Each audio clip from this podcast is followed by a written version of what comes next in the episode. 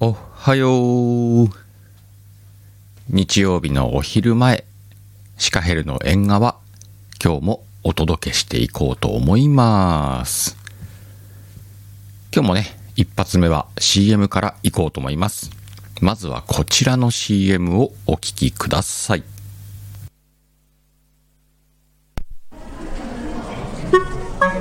あなたの恋も アイエスディー 個性心理学でうまくいく。どないしたん？また男に振られたんかい？うーん、なんだかね、そうみたい。蓮子ちゃん、振られすぎやで、ほんまに。まだ私は若いので大丈夫ですから。何言ってんねん。結婚適齢の立派なアラサー女子やないかい。おっしゃる通り。私、質蓮子は東京浅草生まれ、親元を離れて大阪の事務機器メーカーで働いている。毎日のランチが楽しみな、どこにでもいる普通の オーエル。 今の夢は一日でも早くまだ見ぬ白馬の王子様と。もうええわ、お腹いっぱいや。愛しの彼の誕生日を教えてみ。おっさんと恋愛話をするときは本名ではなく動物の名前で例えることにしている。これが癒し居酒屋飛び蹴りでの私なりのルールだ。チータってお前な。聞いてよ、彼ったら乾杯の時に君の瞳に乾杯って見つめながらほんとドン引きしちゃったわ。ドラホ、何も言わずに飛び込んでしまえ。はあ、どういうこと？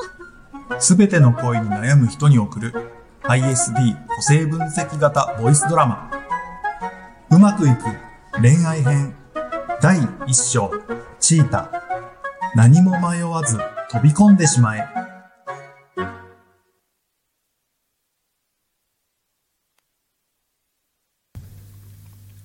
はい、何も迷わず飛び込んでしまえ、何ですか？実はね、 アイエスディーエフエム というチャンネル、新しいチャンネルだねが開設されまして、そしてね、えー、ついに、えー、肝入りのボイスドラマうまくいく恋愛編のだいいっ章、チーターがね公開されました。その シーエム でした。まあ声聞いたら誰かわかるよね。あえて言わないでおくか。気になるよっていう方はね、ぜひ アイエスディーエフエム 行ってこの本編をね聞いてみてください。そしてね、このボイスドラマ、今回ねだいいっ章と歌ってるぐらいですから、まだ続きます。この後ね、なんと全じゅうに章公開される予定ですんでね、ぜひそちらもお楽しみにということで、うーんとね、実はこれだいに章の予告もね流れております。短いやつなんでね、こちらも流させていただければなと思っております。もう少々お付き合いください。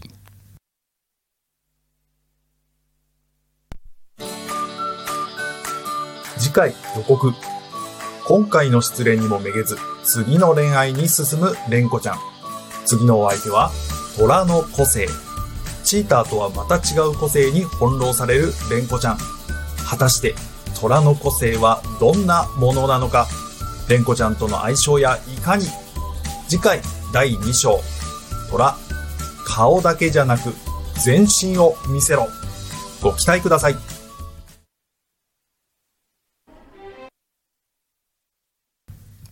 はい。次回は虎だそうです。チーターが終わって次は虎ということでね。そちらもお楽しみ。なんのこっちゃって話だよね。このね、アイエスディー 個性心理学っていうのはね、えー、動物に例えてね、えー、個性を、それぞれの個性をね見てくれるというね、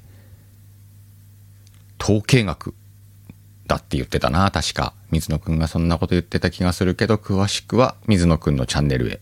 またね アイエスディーエフエム エフエム もね、えー、その点詳しくねいろいろ話されてますんで、興味あるよという方は一度聞いてみてください。そんな感じでね、今日もシカヘルの縁側お届けしていこうと思います。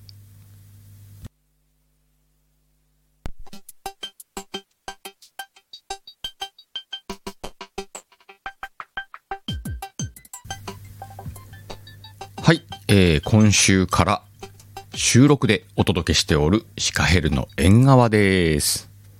まあいろいろなね事情があってライブではないですけれども、えー、よく考えたらこうやって今喋ってて分かったけどね、ライブの時も別にそんなコメント拾ってるわけじゃねえから変わんねえなまあ入ってきた人への挨拶がないかなぐらいの感じ。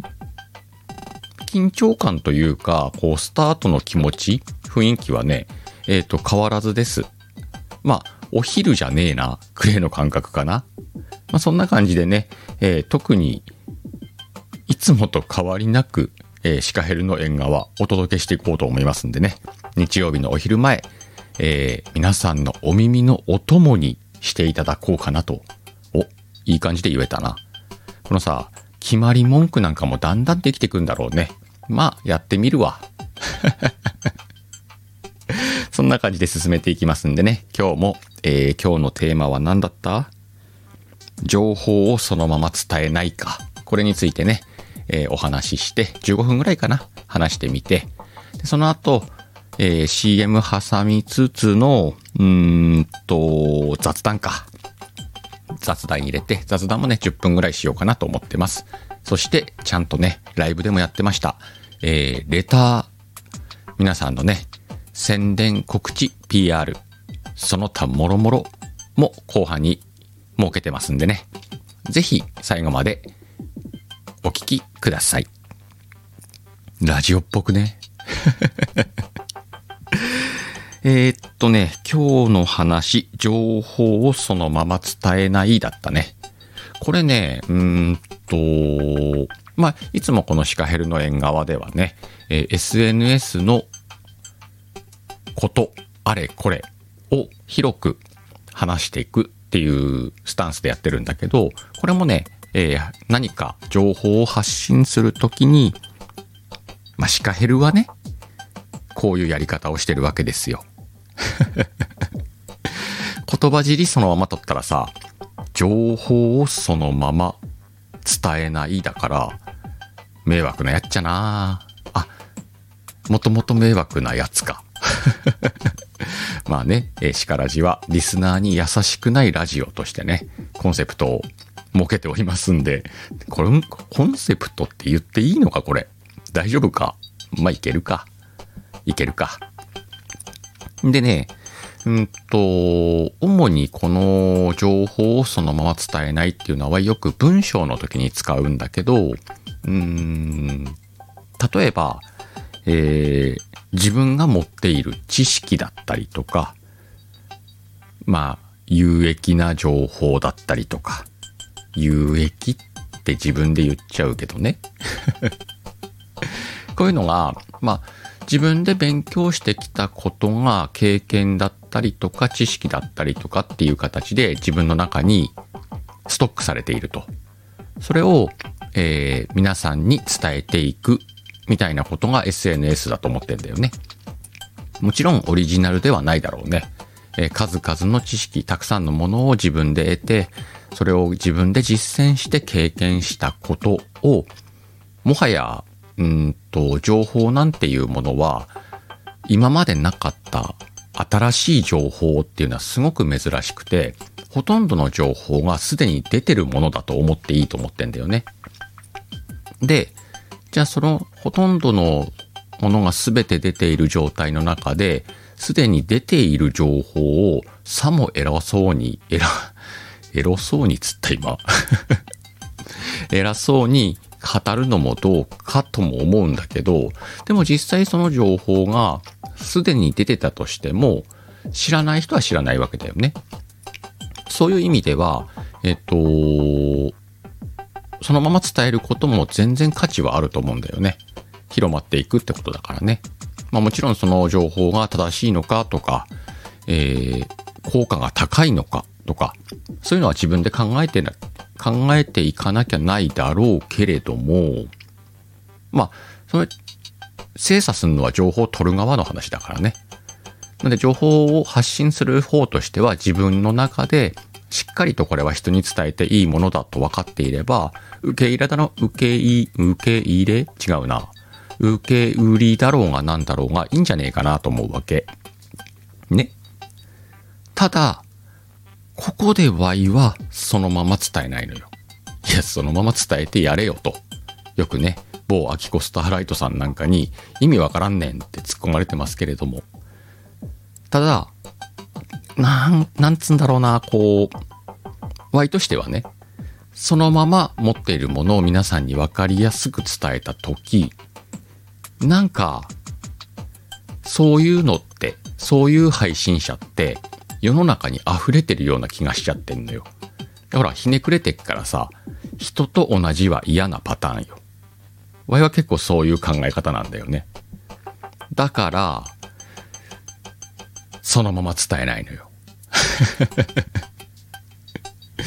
まあ、具体的に言ったら、うんと、一つの情報を自分が持っていて、これを伝えたいぞと、皆さんに伝えたいなと思った時に、それを一回自分の中に飲み込んで、で、それを連想させるような言葉や文章を使って表現するっていうことに挑戦するのよ。だから、例えば、じゃあ、ただ一つね、えっと、太陽は東から昇りますみたいな単純な内容でもいいわな。ってなった時に、みんな太陽は東から昇るんだぜっていうのは嫌なわけよ。あ、一回飲み込んで、太陽が東から昇りますを飲み込んではどうやって表現するんだろうね。でも太陽が東から昇りますなんてことをわざわざ言葉にはしないだろうね。皆さんが朝起きた時感じるその光はみたいな言葉に変えたりして、でそれがきっとさ、何かの役に立つってことを言いたいわけじゃん。例えば朝日光を浴びると体内時計のスイッチがリセットされますみたいなことを伝えたいわけだから、その光を浴びることであなたの一日一日が健康的なものになっていくかもしれませんみたいな、なんかこうそういう感じで伝えたいのは太陽は東から昇るってことと体内時計のリセットなんだけど、もっとこうその先というか、それがあることによってどんなドラマがそこに生まれんのっていうのを考えてひゃくよんじゅうもじに落とし込もうみたいな。今自分で言っててさ、変態かいや、変態趣味趣味でもこんな趣味持ってたら変態だなというね、我々は発信に対する変態的な感覚があって、それを趣味としてねやってるわけですよなでもなんとなく伝えたいことはこれなのよ。なんかどう伝わった？あのさ、自分が伝えたいと思っている情報を分かりやすい文章でそのまま伝えるんじゃなくて、分かりにくい文章にしてぼやっとぼかして表現するってことね。これさ、ただの意地悪じゃないわけよ。ひねくれもんでもないわけ。いや、意地悪でひねくれもんではあるけど、これのいいところは、まあ、今までもこのしからじで話してきたことにつながるのかもしれないんだけど、読者、聞いてくれた人、読んでくれた人、リスナーさんとかね、相手側に想像させるっていうことがまたキーワードなわけよ。ね。まあ、もちろん太陽が東から昇るって言っても簡単に想像はできるだろうね。でもより具体的に想像してもらうっていう方法なわけよ。朝起きて光を浴びるとか、それによってどんな効果があるよみたいなことを上手に相手に想像してもらうためにもちゃんと書かないちゃんと書かないっていうからおかしいんだろうな。でもこれ確かね、あんだよ、そういう技法が。わいほら一時期うんと、X がツイッターの頃に、ツイッターの発信がどうやったら読まれるのかとか、反応が増えるのかみたいなことをね、有料の商材を買って勉強したよっていうのをお話ししたと思うんだけど、どこでも書いてあったね。えっと、メリットを伝えるんじゃなくてベネフィットを伝えるんだみたいなことね。何ですか何ですか急に真面目ななんか専門用語が出てきましたよってことでしょ。えっともちろんね、いつも言ってますメリットとかねベネフィット気になる方は、えー、ググってみてください。メリットはあのシャンプーじゃない方のメリットね。シャンプーじゃない方のメリットね。前もこの話した時にね、えっと、シャンプーネタでね、コメントで突っ込んでくださった方がたくさんいましたね。ありがとうございました。あの時は気づけなくてね、ここで活用させていただこうと思います。いや、命令。人の、人のコメントをここに持ってきて使うとかやめれ。まあでもね、えー、こうやって文章だったりとか、音声だったりとか、いろんな形での配信、皆さんされてると思うし、もちろんね、見る線、聞く線の方もね、力士はたくさんいらっしゃいます。これからね、もしかしたら配信するかもっていう方もそうだし、また、誰かの配信を見たときに、えー、自分がどう感じるかなんかもね、こういう部分が生かされてんのか、生かされてんのかってこれ、まあ、わい独特だからな。えっと、シカヘルみたいなやつが他にもいんのかなとか、そんな感じのね、えー、接し方 エスエヌエス との。そう思ってみたら、また面白い媒体にはなると思うよ。だからこうやって我々は音声配信も、実際に伝えたいことをぼかして伝えてるってことがあるかもね。今日だって本当はこれじゃなくて、もっと使え、伝えたいことが奥にあって、それ、ぼかしてんのかもしんないよ。だから、信じちゃあかんねんシカヘルは。騙されてるかもしらんで。言うなってそういうことな。まあまあでも、あの、配信してて楽しみ方の一つだろうね、こういうのも。誰かのやり方を見てとか、自分のやり方を考えてみて、他の人のやり方も楽しんでみるってことだよね。それが、えっと、ある人の文章が好きになるきっかけになるんじゃねえかなと思うわけよ。自分がその文章好きだなと思ったら、とことんその人の文章を読んだりするのもいいよね。もはや推しと言ってもいいようなレベルとかね。そんなね、えー、エスエヌエス の発信にいろんな要素を加えてやっていくと、そのうちファンがついてくるよって、わいは経験で分かってるから言い切るよ。ファンはついてくると思う。ぜひみんなもね、伝えたいことをそのまま表現するんじゃなくて、意地悪にいやらしく表現してみるっていうのもね、えー、挑戦してみてもいいかもね。伝わりやすい文章の方がね、やりやすいよ。身も蓋もねえけど。まあそんなね、えー、情報をそのまま伝えないという今日はね、お話をさせていただきました。さて、この後ね、えー、シーエム を挟んで、えー、雑談コーナー、そしてね、雑談の後は恒例の皆さんのレター読みますんでね、宣伝、告知、ピーアール、スタイフ、内外、問いません。えー、全然関係ない、何?いたずらレターでも、シカヘルへの質問でもいいんでね、皆さんのレターお待ちしております。今日もね、えー、レター少なかったんで、えー、エンガワーズの皆様に招集をかけました。えー、コミュニティ欄を使って、おーい、レター少ないぞーっつっておかげさまでね、さすがですよ皆さん。エンガワーズの皆さんがね、えー、すぐレターをパタパタっと送ってくださったんでね、今日のレター告知欄のところもね、うまく取れそうです。ありがとうございます。さて、そんなわけでね、えー、にこめの シーエム 流していこうと思います。にこめの シーエム はね、えーと何にしようかなだったかなうーん準備してるはず。あ、OK だね。準備できてます。じゃあ次の シーエム いきまーす。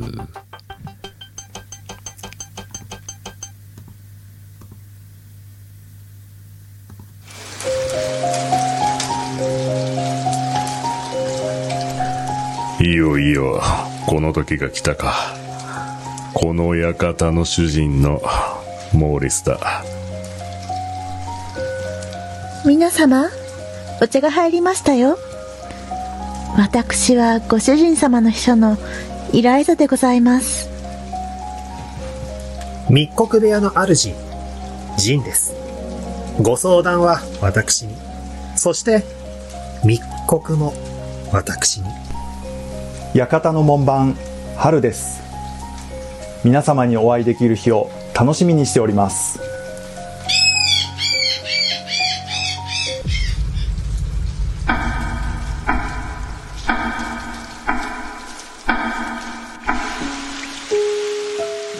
なぜ私だけが生き残ってしまったのだ。死人のようだっただろう。魂が心がないように見えました。人間たちもそんな恐ろしいことをするのですか。あの日のこと、あの災害の後、人間界で起こったこと、全て知っていることを教えてほしい。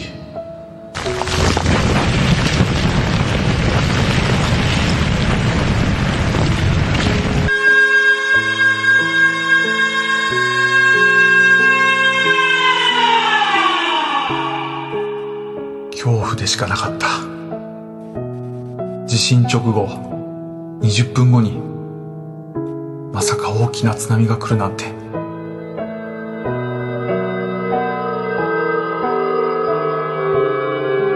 ちょ、ちょっと、妖怪が人間の赤ん坊を育てた。あれは噂ではなく本当の話だったのですか。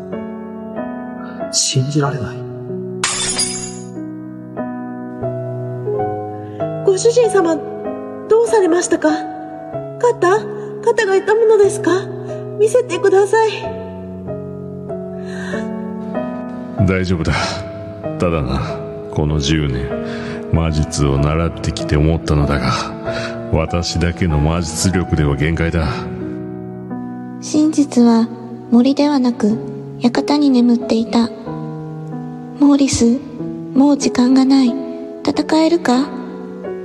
イライザ、この状況に耐えられるか。春、すべてを話してほしい。ジン、命をかけて守ってくれてありがとう。館の住人にこの思いを託します。リバーハーリリー館編、じゅうにがつついたちにじゅうじ公開。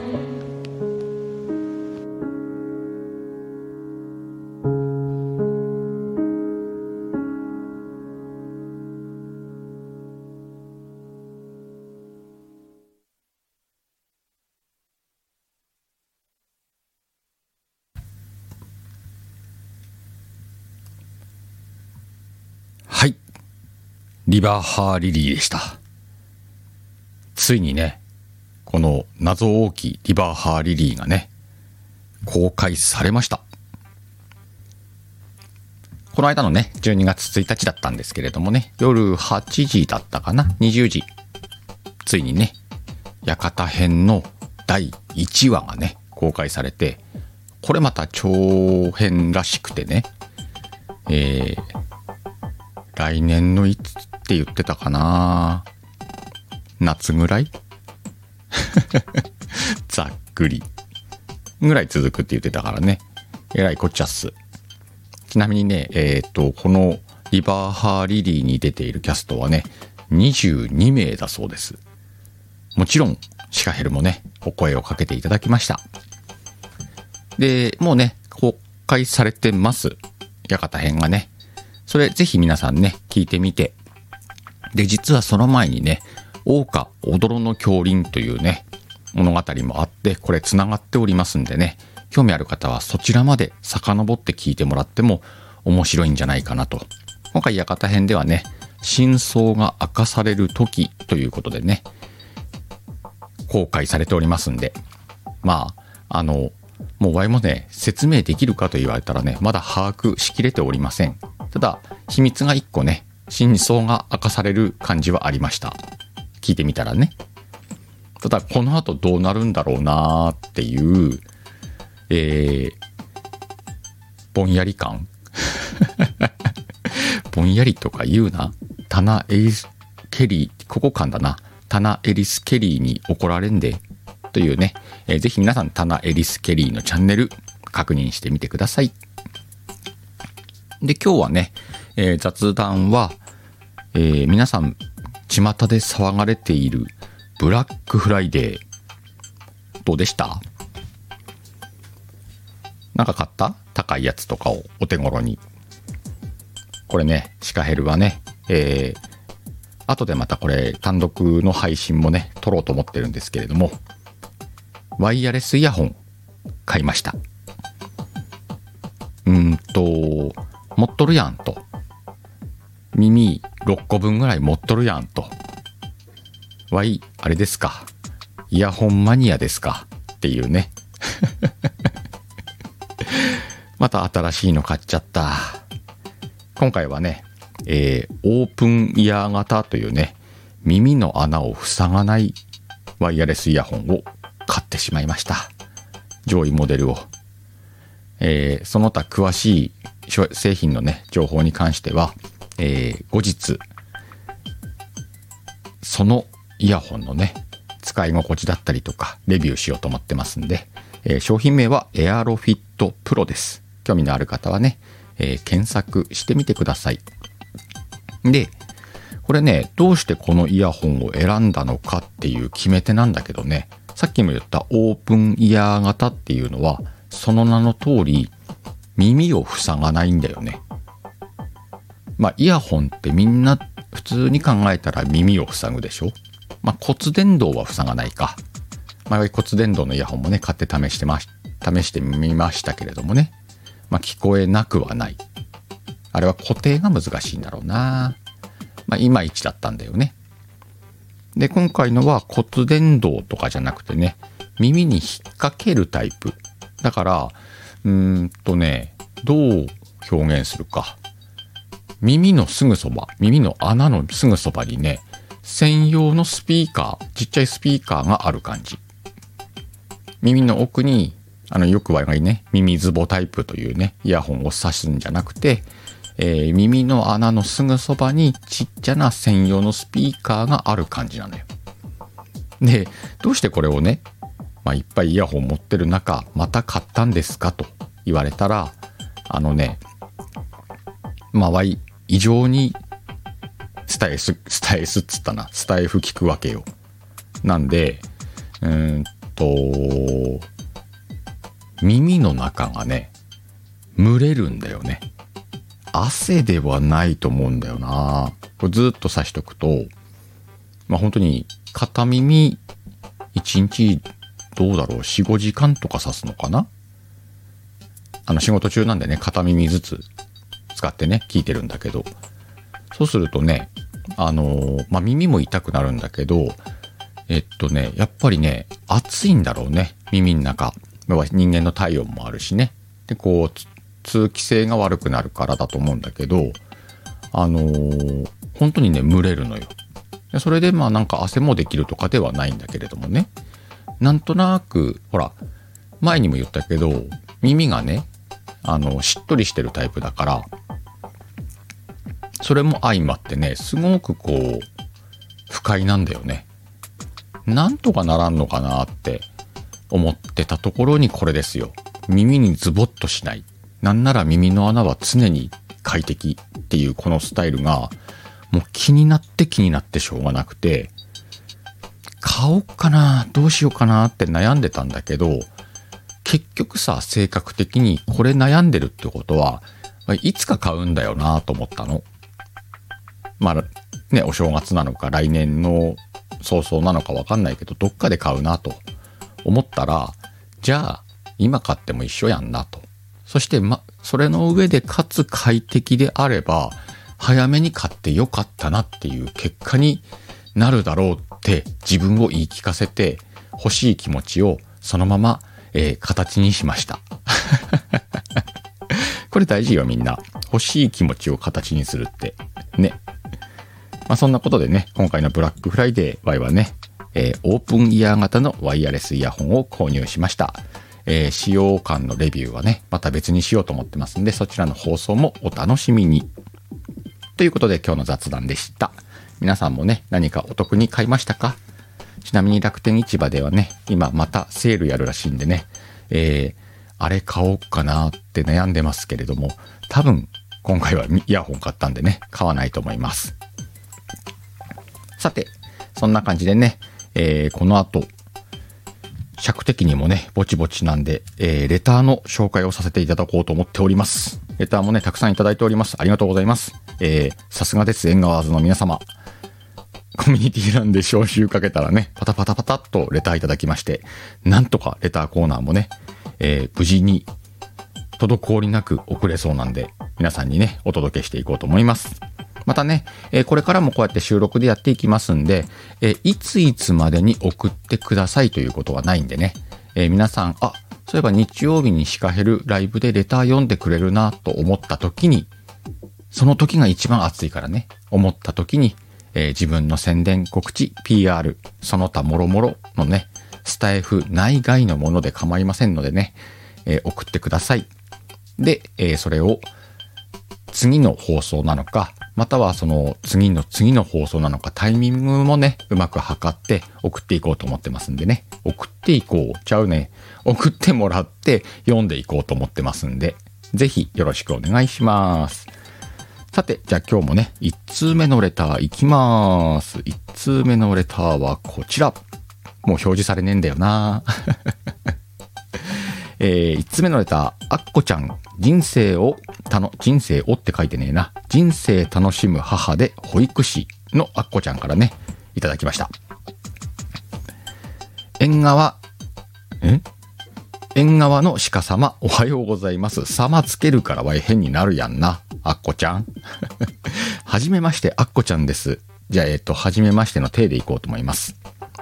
えー、今日は告知があってまいりました。はい、お願いします。えー、来たるじゅうにがつようか金曜日じゅうくじに新庄さんの新番組 エフエム エンタレストが配信されます、えー、前半は新庄さんによる日々の気づきのトークと後半はエンタメ情報などのコラボトークになっています。だいいっかいめのゲストはディズニー大好きっ子クラブのテトリスくんとあっこちゃんです。えー、テトリスくんはディズニー関係のビッグな新情報をお届けします。私あっこちゃんは思春期子育てのクスッと笑えるあるある話をお届けします。相変わらずあっこちゃんはゲラゲラ笑って喋り倒しております。じゅういちがつ、うーんともといじゅうにがつようか金曜じゅうくじの配信をお楽しみに。新庄さんのチャンネルです。チャオー。チャオーのところだけアッキーだったな。すげえなこれ。新番組またやるんだしんちゃん。え皆さんね、じゅうにがつようかじゅうくじ、しんちゃんの新番組だね。 エフエム エンタレスト、えー、前半はしんちゃんのトーク、後半はね、えー、ゲストを呼んでのコラボトークで、今回のゲストが、えー、テトリスさんとあっこちゃんということなんでね、皆さんぜひお耳寄りください。これを配信されます。だからライブじゃないね。ぜひ皆さん配信されたらね、えー、聞いてみてください。よろしくお願いします。あっこちゃんでした。そして次のレターはこちら。はい、雨男さんからいただきました。雨さんいつもありがとう。えー、シカヘルさんお疲れ様です。はいよー。えー、先日和歌山に帰った時の話です。実家は和歌山でもかなり暖かい地方ですので、昼間窓がフルオープンでした。母は軽め服装でも母は軽めの服装でも室内はにじゅうさんど？おかしい。私の iPhone を見てもにじゅうど。そんな中ですが、かなりひどめの風をもらいました。風邪ひいたの？え、要はどういうこと？うんと、暖かい地方だから窓を開けてたら、油断したらまあまあ涼しかったってことか。で、風もらったんだ。やっぱり風の原因は寒さじゃなく、疲れとストレスが一番大敵だなと思いました。えー、シカヘルさん、皆様年末まで健康に走り切りましょう。あ、寒かったわけじゃないんだ。窓フルオープンで、まあそうだよね。にじゅうどとかにじゅうさんど寒くないもんね。で、そうやって過ごしてたけど風邪ひいたと。それは原因は寒さじゃなくて疲れとストレスだったってことね。なるほど。まあそうね。だって寒いから風邪ひくわけじゃないもんね。まあ極端に体冷やしたらひくか。あれでもどうなんだろうね。寒いから風邪ひくはさ、あのー、直結じゃなくて寒さによって例えば免疫力が下がったりとか、そういうことが起きて、そこにたまたま風邪のウイルスがあると引くみたいな、こういろんな要素が重なって風邪って引くんだろうね。その時、アメさんは寒くなかったけど、疲れとストレスがあったんだろうね。実家に帰ってた時にタイミング、タイミング悪くね。まあ皆さんね、そんなことありますよ。えー、年末まで健康に走り切りましょう。こんなレターもお待ちしております。ありがとうございます。さて、じゃあ次のレターいきます。えー、次のレターはことさと演劇部出身の言語聴覚士さとこです。えー、お、いきなり問い合わせからあるね。えー、日曜日の映画は、えー、レターの締め切りがわかりませんでした。いつまでにお送りしたら良いのでしょう。えー、いつでも送ってください。そして、収録をいつやってるか、わいもわかりません。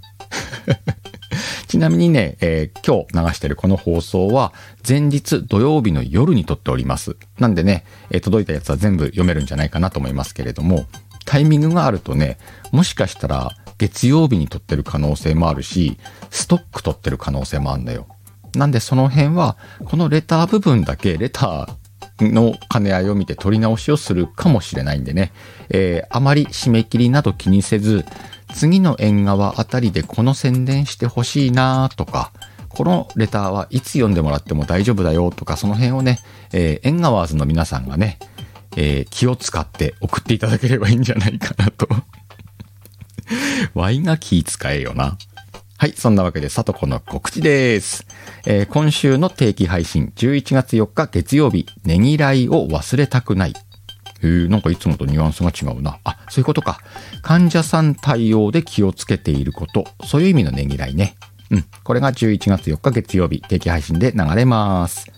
じゅういちがつむいか水曜日にじゅうにじさんじゅっぷん、塩里声劇実験室、えー、しおんさんのチャンネルでさんじゅっぷん、その後さとこのチャンネルでさんじゅっぷんぐらいかな。配役を変えて変態チックな一癖ある台本を塩里二人が演じます。いいね、変態チック。えっと、しおんちゃん昨日の夜もね、やってたよ。えっと、同じく変態仲間のあんちゃんと、それから最近よく見かける変態のミントちゃんとさんにんでね、ななじゅっぷんくらいのね、声劇をライブでやってましたよ。なんで変態チックいいと思います。あと、えー、皆さん変態って言ってごめんなさい。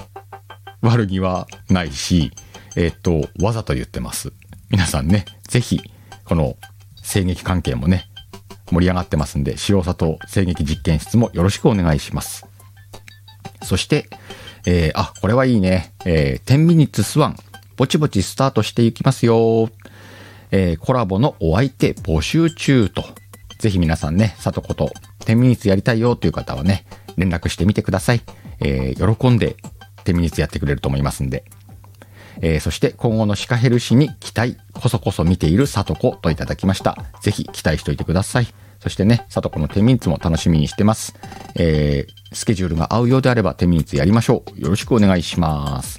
皆さんもね、テンミニッツスワン概要を作ってありますんでね、ノート見たり、あとは、えー、説明放送してますんでね、その辺聞いていただいて、あとこの後、うんと時間を見てね、テンミニッツの参加の仕方というよりは、放送の、うんと、例えばサムネのダウンロードの仕方だったりとか、それから専用のね、ビージーエム も用意してるんで、使いたいという方でダウンロードの仕方がわからないっていうのもあると思うんでね、その辺を説明した収録なんかもね、お送りしますんで、お楽しみに。さとこありがとう。さて、じゃあ次のレターをいきます。次のレターはタナ・エリス・ケリーです。えー、シカちゃん皆様こんにちは。昔、はがき職人というか、お笑い芸人さんのラジオ番組にはがきを出しておりましたタナです。なんだかそのような時の感覚で今このレターを書いております。改めてにしゅうねんおめでとうございます。そうなんです。わい、にしゅうねんなんです。ありがとうございます。えー、私は今月のむいかでにねんになります。あ、タナちゃんもにねんだね。えー、皆様と素敵なご縁を感じている日々です。ドラマのお知らせになるのですが、じゅうにがつついたちにリバーハーリリー館編真相が明かされる時が公開されました。お時間とお心のお許しがあればぜひぜひ聞いていただけたら嬉しいです。えー、しかちゃんも皆様の体調等に気をつけて暖かくしてお過ごしください。タナ・エリス・ケリーでした。先ほど シーエム 流したね、このリバーハーリリー館編の監督です。タナちゃんです。そしていいね、はがき職人として昔のラジオだね。うん、なんかえっとタナちゃんがこの間かなことえっとバステトな時間だったかな、なんかバステトのねバスナーさん枠として放送やってくれたんだけど、そこでも言ってたね、えっとお笑い芸人さんのね番組にふたりともハガキを出してたとかね、他の方もそういうのしてて、それが今バステトでレターを送ったりしてるのがうんと再現されてるようで楽しいって言っててくれたけどね、このしからじもそういう立ち位置になったのかなと思ってます、勝手に。タナちゃんありがとう。皆さんもねぜひどしどしレターを送ってね、えー、もしかしたら読まれないかもしれないくらい送られてきたらね、ワイは北総に出ますんでね、ぜひ送ってみてください。ワイが北西園だら送ってこねえのか。はい、次のレターです。次のレターは語りやしん、しれっと Kindle 新刊リリースの語りやしんです。えー、しんさんからです。えー、シカヘルさん、エンガワーズの皆様こんにちは。告知というか宣伝させていただきます。はいよ、えー、Kindle 新刊しれっと出版手続き始まっております。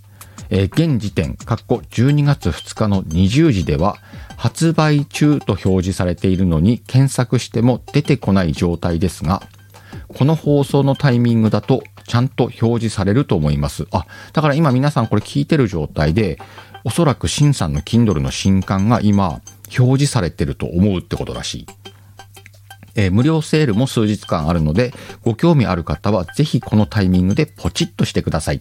無料セールやってるよみんな、今すぐ Amazon へ。そして、えー、タイトルはね、祝うと呪うは同じもの？言葉で見る歴史裏話だそうです。そして今回は語りやしんの名義ですということですのでね、ぜひ皆さんこのタイトルとそれから語りやしんという名前で Amazon 検索してみてください。そっか、しれっとにかんめ出しますか。しんさん前回も良かったですけれども、早速ワイもね Amazon チェックしてこようと思います。いいね、祝うと呪うが同じもの、言葉の話だね。